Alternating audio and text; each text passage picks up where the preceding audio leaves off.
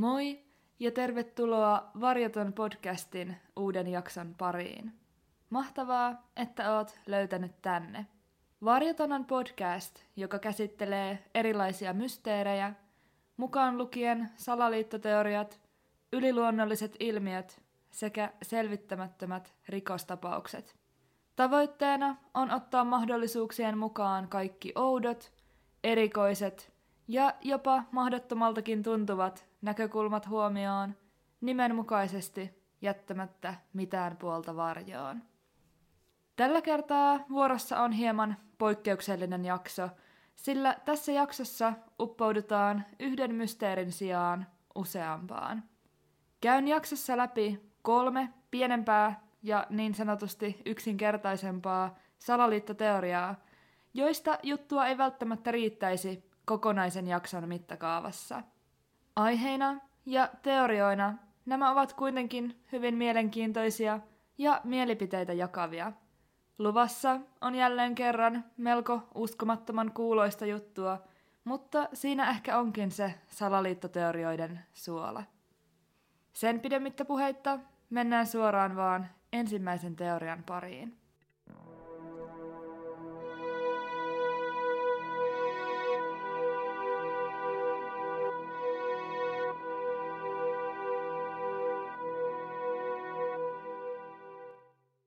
Tämä ensimmäinen salaliittoteoria on saavuttanut hyvin suuren suosionsa alun perin Screen Rant-nimisen YouTube-kanavan luomalta videolta. Videolla esitetään teoria siitä, kuinka rakastettu vuonna kaksituhattakolmetoista ilmestynyt Disney-elokuva Frozen olisikin vain peitetarina jollekin erittäin mystiselle. Prinsessasiskoksista Elsasta ja Annasta kertovan animaatioelokuvan merkittävin tehtävä ei olisikaan viihdyttää ihmisiä vauvasta vaariin, vaan peitellä jotakin, sanottaisinko ehkä sopimatonta. Teorian keskiössä on itse Walt Disney, joka on varmasti, jos ei kaikille, niin erittäin suurelle osalle ihmisistä tuttu henkilö. Kertauksen vuoksi kuitenkin. Walter Elias Disney syntyi vuonna tuhatyhdeksänsataayksi Chicagossa, Illinoisin osavaltiossa. Hänet tunnetaan yhdysvaltalaisena elokuvatuottajana, animaattorina sekä ohjaajana. Pitkällä ja kansainvälisesti merkittävällä urallaan Disney teki myös ääninäyttelijän ja käsikirjoittajan töitä. Yhdeksi suurimmista ja tunnetuimmista Disneyn saavutuksista varmasti lukeutuu kuitenkin The Walt Disney Companyn perustaminen. The Walt Disney Company on yksi maailman johtavista viihdeteollisuusyhtiöistä, jonka tarkoitus on yhtiön omien nettisivujen mukaan viihdyttää, tiedottaa ja innostaa ihmisiä ympäri maailmaa vertaansa vailla olevan tarinankerronnan avulla, heijastaen ikonisia brändejä, luovia mieliä ja innovatiivista teknologiaa, mikä tekee yrityksestä maailman johtavan laatuaan viihdealalla. Virallisen tiedon mukaan Walt Disney menehtyi viidestoista joulukuuta vuonna tuhatyhdeksänsataakuusikymmentäkuusi keuhkosyöpään, ollessaan tuolloin kuusikymmentäviisivuotias. Disney haudattiin jo kahden päivän kuluttua seitsemästoista joulukuuta tuhatyhdeksänsataayhdeksänkymmentäkuusi. En lähde käsittelemään Disneyn elämää tai uraa tässä jaksossa sen syvällisemmin, sillä tämä salaliittoteoria liittyy nimenomaan Disneyn kuolemaan. Kuolemaa on teoriassa kyseenalaistettu ja sen on väitetty olevan tekaistu. Disneyn hautajaisiin ja hautausmaan viralliseen sijaintiin liittyviä yksityiskohtia on salailtu, minkä teorian kannattajien keskuudessa uskotaan olevan todiste siitä, ettei Disney olisi todellisuudessa kuollut, ainakaan tällä tavoin kuin virallinen tieto antaa ymmärtää. Mutta mitä Disneylle uskotaan tapahtuneen? Kyseessä ei ole aivan perinteinen kuoleman lavastamiseen liittyvä teoria. Legendan mukaan Walt Disney olisi syväjäädytetty ennen kuolemaansa. Tämä legenda on ollut olemassa jo vuosikymmeniä, eikä sen alkuperää tarkalleen tiedetä. Ensimmäisen kerran siitä uutisoitiin lehdissä tiettävästi jo vuonna tuhatyhdeksänsataakuusikymmentäyhdeksän, vain muutama vuosi Disneyn kuoleman jälkeen. Erityistä nostetta teoria sai vuonna tuhatyhdeksänsataaseitsemänkymmentäkaksi, jolloin Los Angeles Times-lehti uutisoi Disneyn olleen vielä eläessään hyvin kiinnostunut syväjäädytyksestä menetelmänä ja käsitykseni mukaan niin ikään teorian tasolla. Tämän lisäksi Disneyn kerrotaan muutoinkin olleen äärimmäisen kiinnostunut tulevaisuudesta ja omanneen jopa jonkinasteisen pakkomielteen kuolemaa kohtaan. Disneystä on sittemmin kirjoitettu kaksi erillistä elämänkertaa. Vuonna tuhatyhdeksänsataakahdeksankymmentäkuusi ilmestynyt Leonard Mosleyin kirjoittama Disney's World sekä noin seitsemän vuotta myöhemmin vuonna tuhatyhdeksänsataayhdeksänkymmentäkolme ilmestynyt Hollywood's Dark Prince, jonka on kirjoittanut Mark Elliott. Jälkimmäisessä teoksessa Hollywood's Dark Prince esitetään väitteitä Disneyn pakkomielteestä kuolemaa kohtaan ja jopa väitetään Disneyn olleen tästä syystä kiinnostunut syväjäädytyksestä, eli kryoniikasta. Tämä on toki osaltaan, luonnollisesti, lietsonut huhuja syväjäädytyksen toteuttamisesta, vaikkakin vuonna tuhatyhdeksänsataaseitsemänkymmentäkaksi Walt Disneyn tytär Diane on omassa elämänkerrassaan epäillyt, ettei hänen isänsä todennäköisesti edes ollut elämänsä aikana kuullut kryoniikasta, siihen liittyvistä menetelmistä tai sen tarjoamista mahdollisuuksista. Käsittelyssä olevan salaliittoteorian mukaan Walt Disney kuitenkin olisi kuin olisikin syväjäädytetty. Syväjäässä olevaa Disneytä säilytettäisiin Disney-huvipuistossa Kalifornian Anaheimissa sijaitsevassa maanalaisessa kammiossa Pirates of the Caribbean laitteen alapuolella. Teorian mukaan Disney nukkuisi syväjäässä kammiossa siihen saakka, kunnes ihmiskunta tulevaisuudessa löytäisi keinon sulattaa ja herättää hänet. Näin tapahtuessa Disney kykenisi jatkamaan elämäänsä osana nykymaailmaa. Tämä teoria on tietyllä tavoin hyvin ristiriitainen. Erittäin monessa lähteessä puhuttiin nimenomaan siitä, että Disney olisi jäädytetty jo ennen kuolemaansa. Kuitenkin omat tutkimukseni kryoniikkaa koskien paljastivat muutamia yllätyksiä. Ensinnäkin, yllätyin itse asiassa, kuinka yleinen ilmiö tai menetelmä syväjäädytys on, etenkin nykypäivänä. Käytännössä katsoen idea on siis se, että kuollut ihminen tai mahdollisesti pelkkä päänseutu hänen ruumiistaan säilötään hyvin alhaiseen lämpötilaan. Prosessi kestää käsittääkseni noin kaksi viikkoa ja siihen lukeutuu useampia eri vaiheita. Toiminnan syvimpänä tarkoituksena on ruumiin säilyminen mahdollisimman muuttumattomana, mikä osaltaan myös takaa tulevaisuuden tieteelle informaatiota ajastamme. Lisäksi ajatus siitä, että tulevaisuudessa nämä kuolleet henkilöt olisi mahdollista herättää henkiin uudistuneen teknologian keinoin, elää vahvasti mukana kryoniikkakeskusteluissa. Kerron tässä välissä hieman taustatietoa kryoniikasta menetelmänä. On mainittava sen verran, että itseäni ajatus alkoi ahdistaa aika suuresti, kun jaksoa tehdessäni sitä tutkin. Luin tietoa sivulta, jossa pyrittiin perustelemaan, miksi kryoniikka on hyvä vaihtoehto ja miten se käytännössä toimii. Näitä kryoniikkakeskuksia, missä jäädytettyjä ihmisiä siis säilötään, on maailmassa käsitykseni mukaan kolme. Kaksi niistä sijaitsee Yhdysvalloissa ja yksi Venäjällä.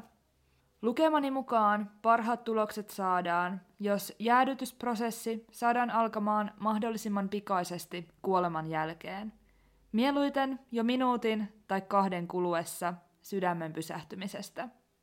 Tätä varten tämä kyseinen sivusto, mainittakoon, että suomalainen sivusto, esitti esimerkiksi erilaisia keinoja, kuinka olisi mahdollista saada avustettu itsemurha ja tällä tavoin ajoitettu kuolema.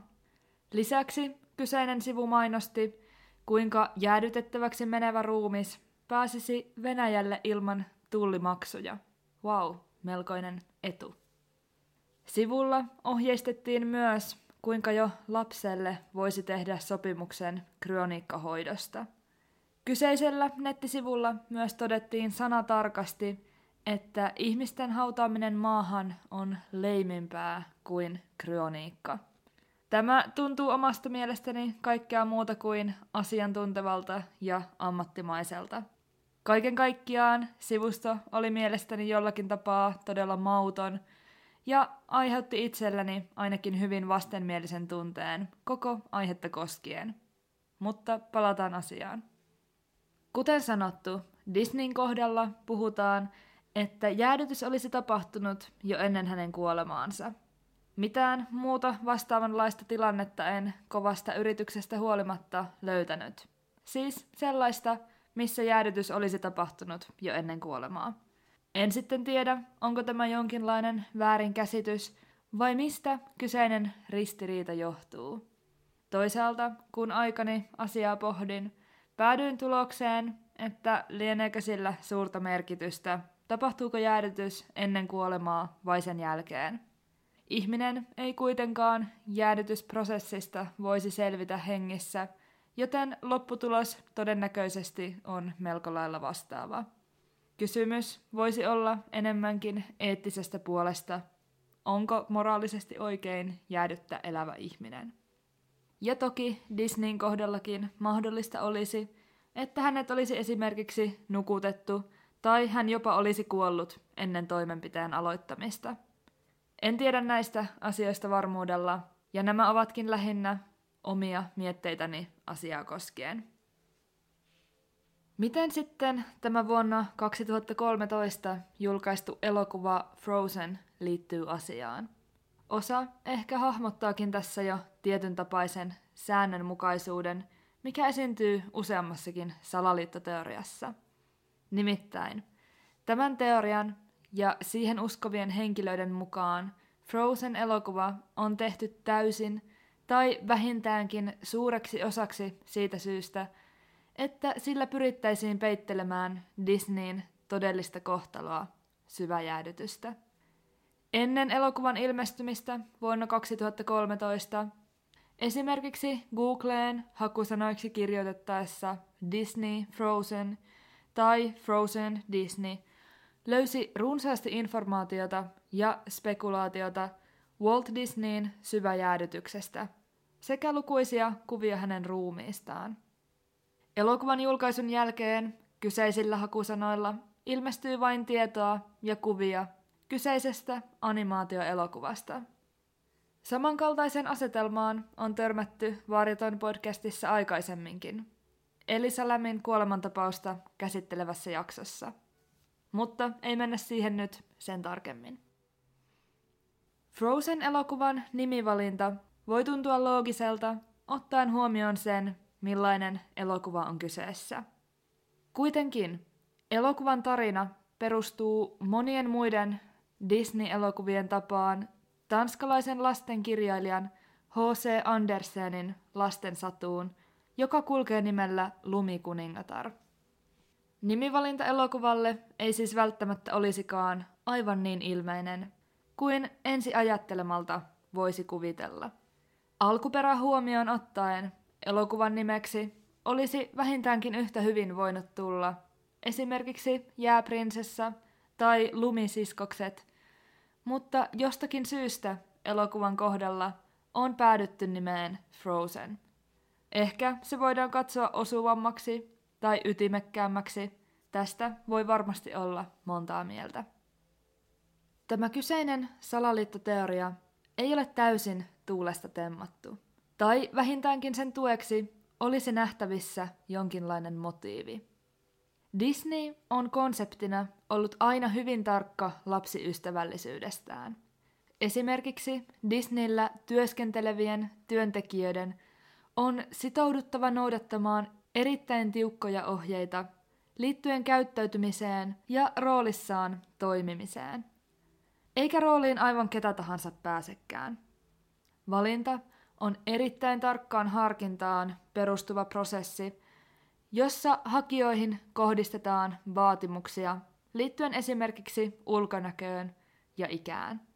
Tämä tietenkin on ainakin tiettyyn pisteeseen saakka ihan luonnollista, ottaen huomioon asiayhteyden, mutta kuten sanottu, roolin saaminen on äärimmäisen vaikeaa, ja jotkut kuvailevat sitä jopa lottovoitoksi tai vähintäänkin unelmien täyttymiseksi. Tiukat säännökset eivät kuitenkaan pääty työnhakuprosessiin, vaan ne jatkuvat itse työnteossakin. Asun riisuminen on ehdottomasti ja kaikissa tapauksissa kiellettyä. Screen Rentin videolla ilmituotiin esimerkkitilanne, jossa henkilö oli hakenut Disneylle töihin tavoitteenaan päästä toimimaan Hessu Hopon roolissa. Tämä kyseinen rooli sijoittui veteen. En ole aivan varma, oliko kyseessä uima-allas, suihkulähde vai mikä, mutta veteen joka tapauksessa. Sopimusta tehdessä tulevalle työntekijälle oli tehty erittäin selväksi, että tilanteesta huolimatta asua ei saisi riisua. Vaikka hän olisi hukkumaisillaan, rooli tulisi säilyttää. Tällaisen tilanteen sattuessa häntä tultaisiin auttamaan ja hänet vietäisiin ensin jonnekin piiloon, pois lasten näkyvistä, minkä jälkeen asun vasta saisi ottaa pois. Kuulostaa ainakin omasta mielestäni aika uskomattomalta. Tämä menee ehkä hieman aiheen ohi, mutta menkään. Tällaisessa ympäristössä työskentelevälle, tiukkoja säännöksiä noudattavalle työntekijälle voisi kuvitella maksettavan melko hyvin. Näin ei kuitenkaan ole, sillä eräs entinen Disneyn työntekijä paljasti palkkansa olleen vain viisitoista dollaria, eli noin kaksitoista–kolmetoista euroa tunnilta, kaksikymmentäviisi vuoden työkokemuksen aikana saavuttamallaan niin sanotulla senior-levelillä. Mutta ei siitä sen enempää. Mennään takaisin asiaan. Disney-konseptin lapsiystävällisyyden ylläpitämisestä kertoo myös se, että oikeastaan kaikissa kuvissa, joita Walt Disneystä on esillä Disneyn huvipuistoissa, hänen sormistaan on editoitu pois savuke. Kuvia tarkastelemalla tämän huomaa selvästi, ja vaikkei asia ehkä isolta tai merkittävältä tunnukaan, niin mitä enemmän tällaisia pieniä yksityiskohtia alkaa kertyä, sitä paremmin kokonaisuus ja sen vaaliminen alkaa ainakin itselläni hahmottua. Itse olen tämän teorian suhteen vähän kahden vaiheilla. En suoranaisesti ihmettelisi, jos Walt Disneyn kaltainen, korkeassa asemassa oleva henkilö tavoittelisi niin sanotusti ikuista elämää keinolla millä hyvänsä. Tämä ei olisi ensimmäinen kerta, kun joidenkin vaikutusvaltaisten ihmisten keskuudessa vallitsisi haave tällaisesta. Jos teoria pitää paikkansa Disneyn syväjäädytyksen osalta, koen, että Frozen-elokuva liittyy siihen melko lailla täydellä varmuudella. Tämä salaliittoteoria on niin sanotusti perinteinen myös siitä näkökulmasta, että ei oikein ole olemassa sellaista absoluuttisen varmaa syytä, miksi se ei voisi pitää paikkaansa. Tämähän on hyvin tyypillinen ilmiö, mitä tulee salaliittoteorioihin, ja se osaltaan selittää niiden suosiota yleisesti. Jos haluaa ajatella teoriaa horjuttavia näkökulmia, niin lukemani perusteella Disney on asemastaan huolimatta kuitenkin ollut melko tarkka yksityisyydestään. Tämä voisi siis puolestaan selittää yksityiset ja pienet hautajaiset ja salailun haudan sijainnista. Ehkä se voisi olla omaisten tapa kunnioittaa Disneyn muistoa, toimimalla siten, kuin he olettaisivat Disneyn halunneen toimittavan.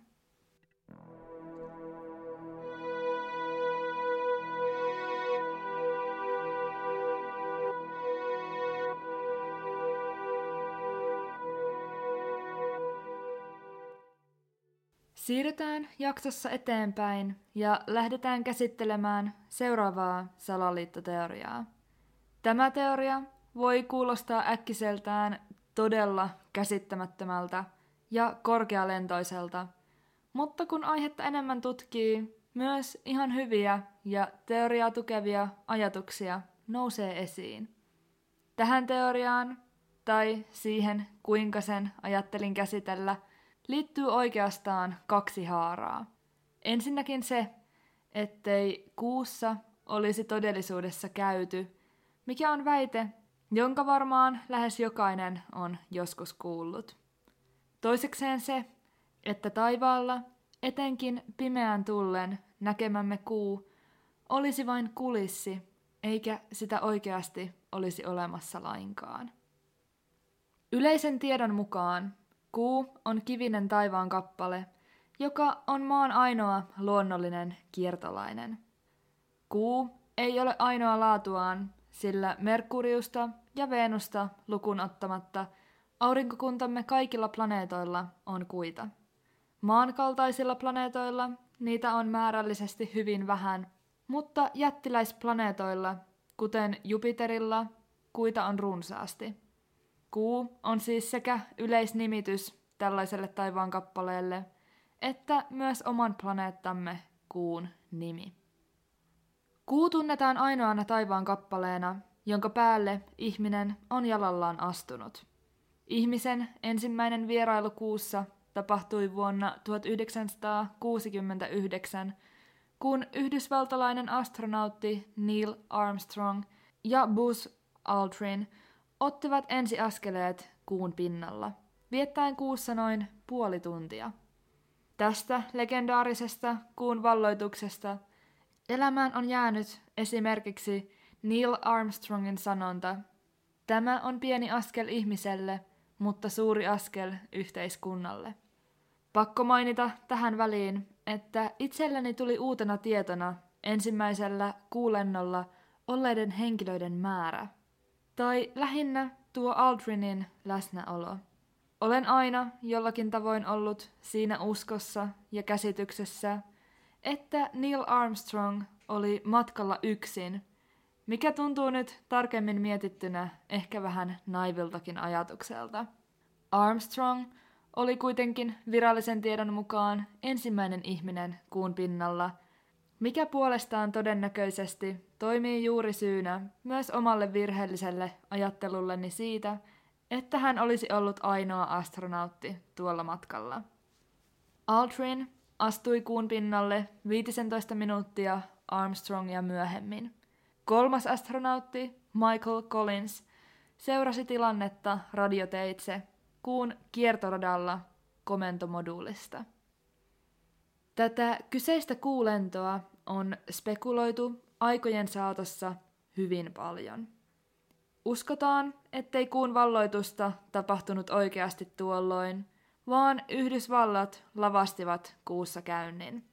Tämä johtui Yhdysvaltain ja Neuvostoliiton välisestä kylmästä sodasta, jossa suurvallat kilpailivat muun muassa asevarustelussa ja avaruuden valloituksessa.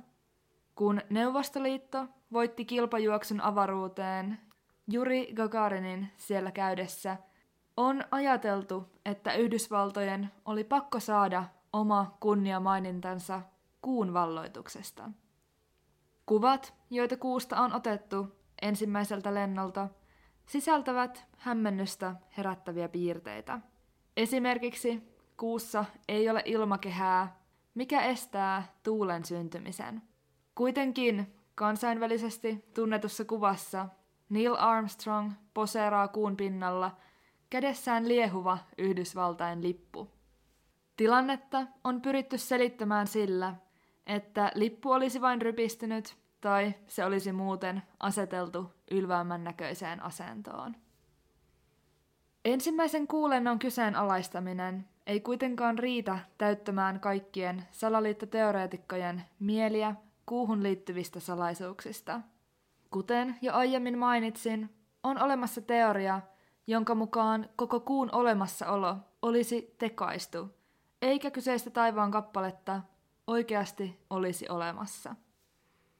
Väitettä on pyritty perustelemaan sillä, ettei mikään kuun kaltainen fysikaalinen kappale voisi sijaita niin lähellä maata, kuitenkaan syöksymättä maahan.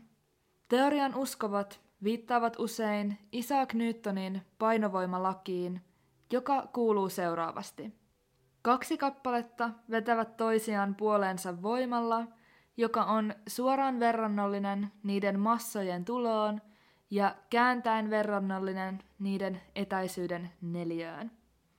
En itse ole matemaatikko tai fyysikko, mutta joidenkin näissä kyseisissä aineissa itseäni paremmin menestyneiden henkilöiden suorittamien laskutoimitusten mukaan kuun kokoisen kappaleen pitäisi kaiken järjen ja tuon kuulun painovoimalain mukaisesti syöksyä suoraan maahan. Aikojen saatossa kuuhun suunnattujen avaruusmatkojen voisi kuvitella pyörtävän tätä teoriaa ja vähentävän sen uskottavuutta. Näin ei kuitenkaan ole.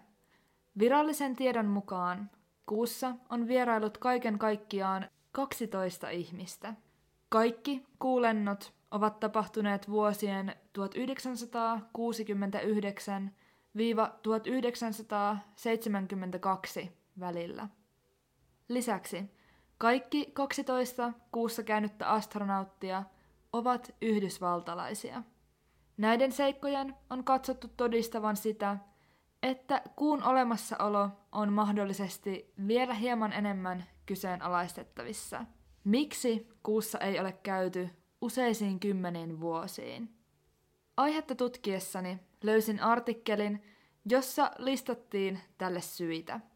Listassa syiksi mainittiin muun muassa kuussa käymisen suuret rahalliset kustannukset, pitkäjänteisyyden puuttuminen ja kansan vähentynyt kiinnostus kuuta kohtaan.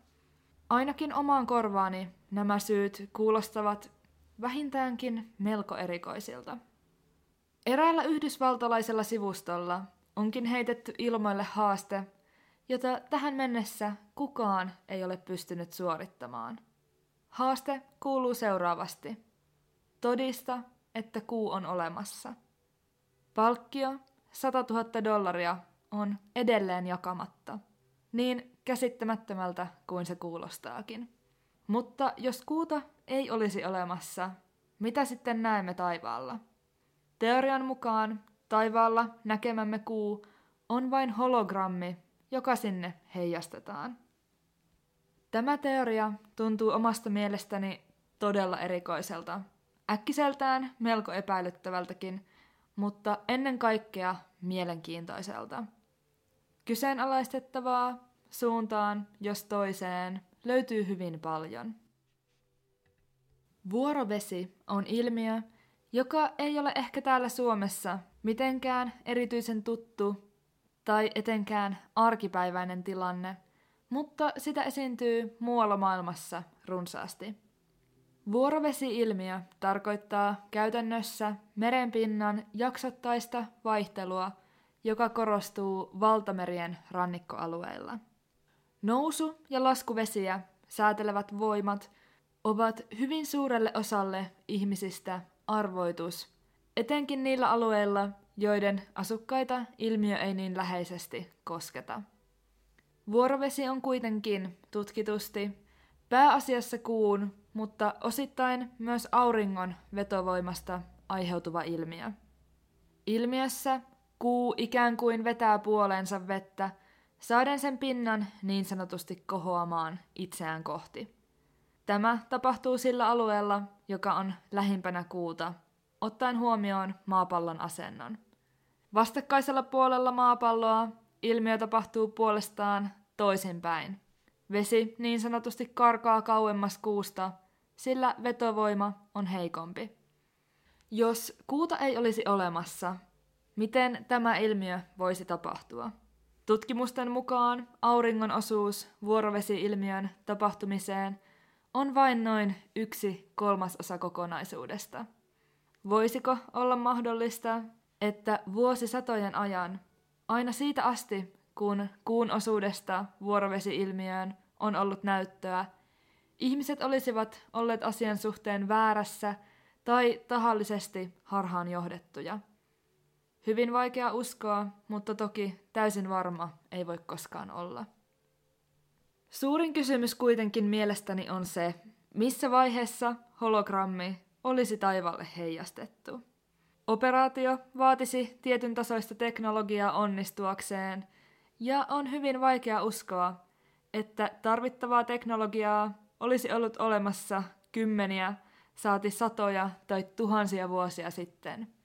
Miten olisi mahdollista vain yhtenä päivänä heijastaa taivaalle kuu ja saada ihmiset uskomaan siihen, että se on taivaan kappale, joka kiertää maata ympäri? Omat ajatukseni tätä teoriaa kohtaan ovat melko ristiriitaiset, niin kuin hyvin monen salaliittoteorian kohdalla tyypillistä on. Tavallaan haluaisin uskoa tähän. Viittaukset painovoimalakiin kuulostavat mielestäni uskottavilta, ja ne todella saavat ajattelemaan, että miten kuun olisi mahdollista pysyä sillä paikalla, jolla se on. Kuulentojen vähäinen lukumäärä hämmästyttää myös itseäni. Kuu on kuitenkin taivaan kappaleena, etenkin nykyteknologialla, suhteellisen helposti saavutettavissa. En kykene uskomaan, että sitä on kuusikymmentä–seitsemänkymmentälukujen vaihteessa kyetty tutkimaan niin täysin ja läpikotaisin, ettei kiinnostusta asiaa kohtaan enää löytyisi. Toki nykypäivänä ja nykyteknologialla kuun tutkimiseen ei välttämättä tarvita enää ihmisen fyysistä osallisuutta ja itse paikan päälle menemistä. Lisäksi kysymys siitä, että miten ja missä vaiheessa kuu olisi vain heijastettu taivaalle ja saatu ihmiset ajattelemaan, että siellä se on aina ollut, syö teorian uskottavuutta omassa mielessäni. Myös useat historian kertomukset käsittelevät kuuta, mikä puolestaan kertoo sen olemassaolosta aikojen takaa. Hologrammiteknologia puolestaan ei ole aivan niin vanha keksintö, että historiallisia tekstejä sillä kyettäisiin perustelemaan. Toisaalta tämän puolen selittämiseen voitaisiin tarvita jokin muu salaliittoteoria.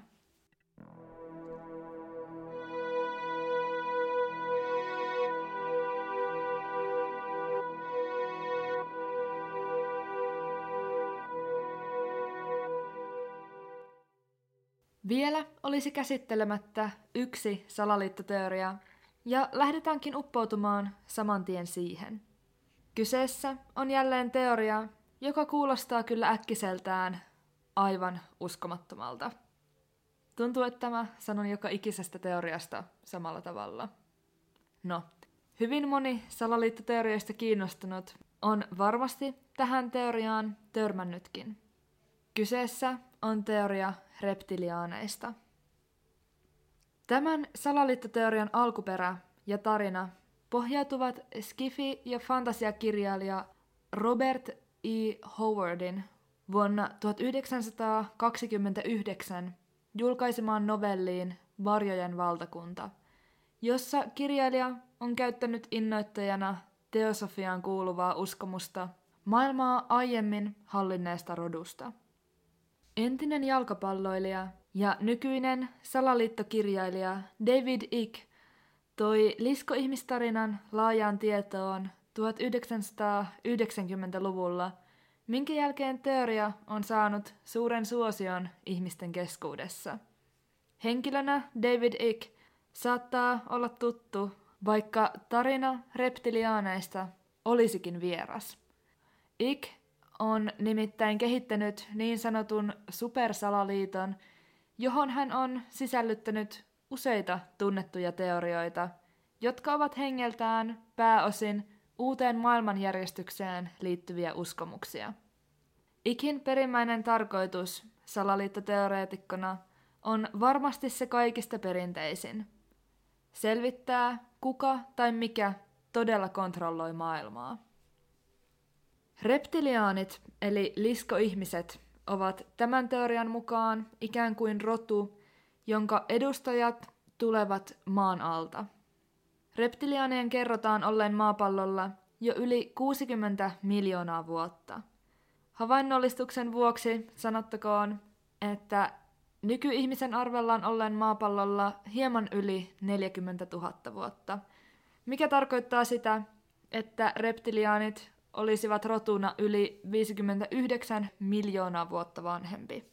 Dinosaurusten arvellaan kuolleen sukupuuttoon noin kuusikymmentäkuusi miljoonaa vuotta sitten, mikä tarkoittaa, että joskus muutama miljoona vuotta tämän jälkeen olisi syntynyt tai kehittynyt reptiliaanien rotu. Reptiliaanien pitkää historiaa ja sitä kautta myös olemassaoloa perustellaan teorian uskovien keskuudessa sillä, että jo sumerilaiset ovat kuvanneet seinäpiirroksissaan liskomaisia ihmishahmoja. Reptiliaanien alkuperästä on esitetty useampia väitteitä. Osassa lukemistani lähteistä reptiliaanien kerrottiin olevan kotoisin Atlantiksesta tai Lemurian kadonneelta mantereelta. Vaihtoehtoisesti käyttämissäni lähteissä liskoihmisten kerrottiin tulevan ulkoavaruudesta. Teorian mukaan noin viisituhatta vuotta sitten reptiliaanit pakenivat maan alle meille tuntemattomaksi jääneistä syistä, alkaen muodostaa yhteisöään rakentaen sinne suuria kaupunkeja. Jossakin vaiheessa tähän päivään mennessä reptiliaanien uskotaan palanneen maan pinnalle, jättäen maanalaisen elämän kokonaan tai ainakin osittain taakseen. Teorian mukaan nykypäivänä reptiliaanit siis eläisivät täällä meidän keskuudessamme. Jos teoria on ennalta vieras, ensimmäinen kysymys luultavasti kuuluu, miten tällaiset liskoihmiset sitten pystyisivät liikkumaan maan päällä? Kyllähän heidät havaittaisiin.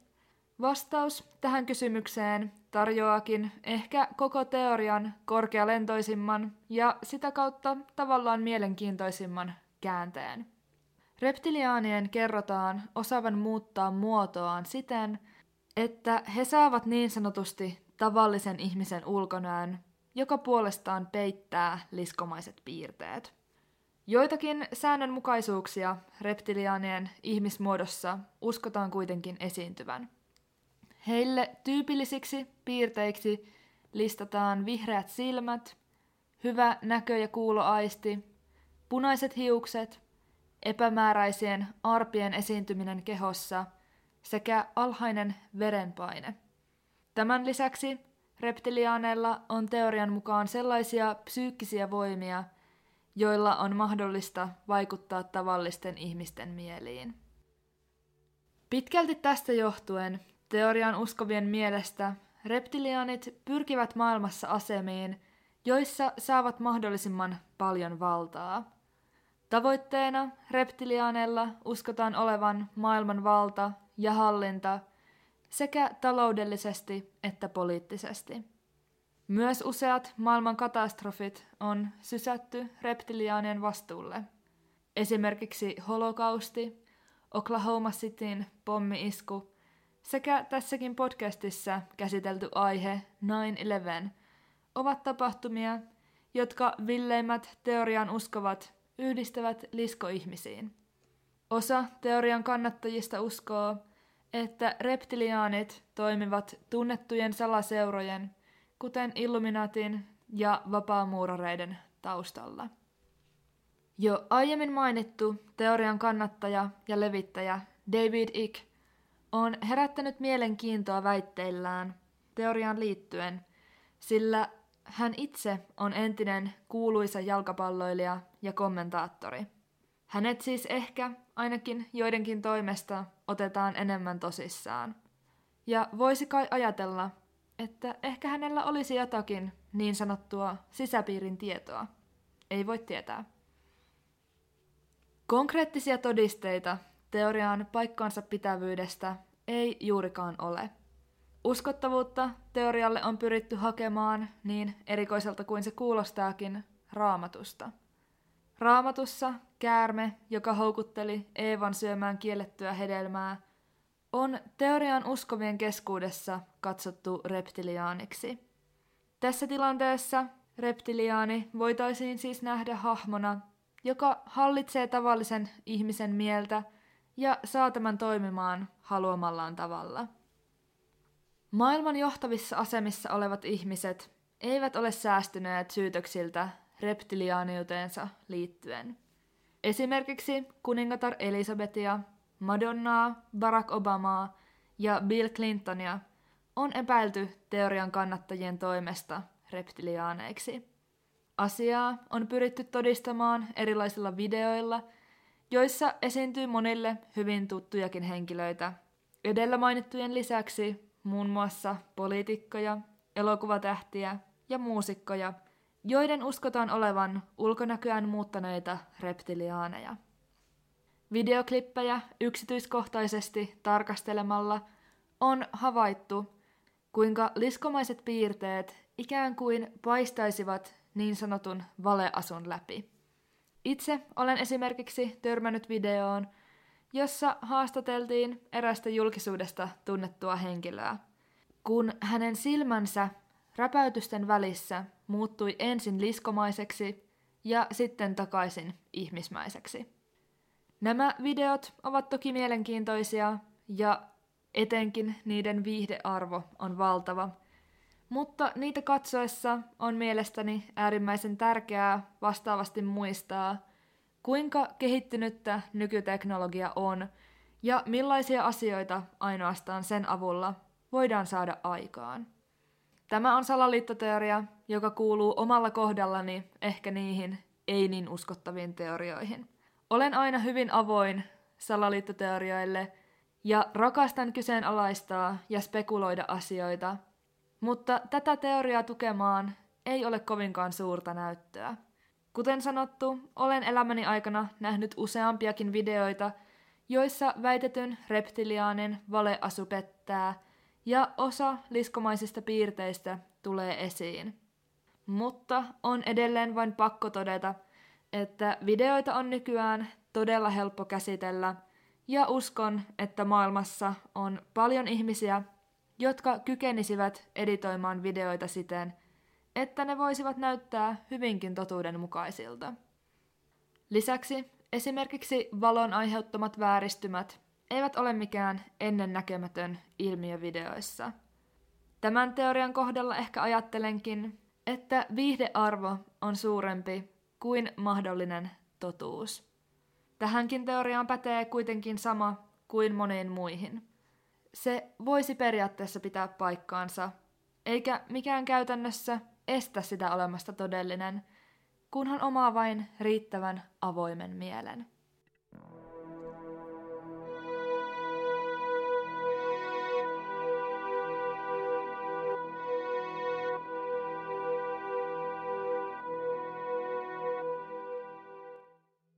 Kolme erikoista salaliittoteoriaa on nyt kuultu. Spekulaatiolle on tilaa äärettömästi, ja niin näissä kuin useimmissa muissakin tuntemissani salaliittoteorioissa on todettava, että päätös siitä, mihin uskoo, ei ole helppo tai yksiselitteinen. Oma mielenkiintoni tällaisia teorioita kohtaan on valtava, ja halu uskoa niihin jopa sitäkin suurempi. Aina kaikki ei ole sitä, miltä näyttää, mutta tulee muistaa, että välillä se myös on. Kuten aina, tässäkin totean, mikään ei ole mahdotonta. Tämän kerran jakso alkaa lähestyä loppuaan. Kiitos todella paljon, kun kuuntelit. Jatketaan keskustelua Instagramin puolella tilillä Varjoton podcast, missä voit laittaa mulle yksityisviestiä tai kommentoida jaksoa koskevaa julkaisua. Myös sähköpostilla voi laittaa ajatuksia jaksosta, palautetta tai kehitysideoita. Olisi erittäin mielenkiintoista kuulla teidän mielipiteitänne ja ajatuksianne näitä mysteerejä koskien. Ensi kerralla mulla on aiheena joku muu mysteeri, jota käsitellään avoimesti, jättämättä mitään varjoon.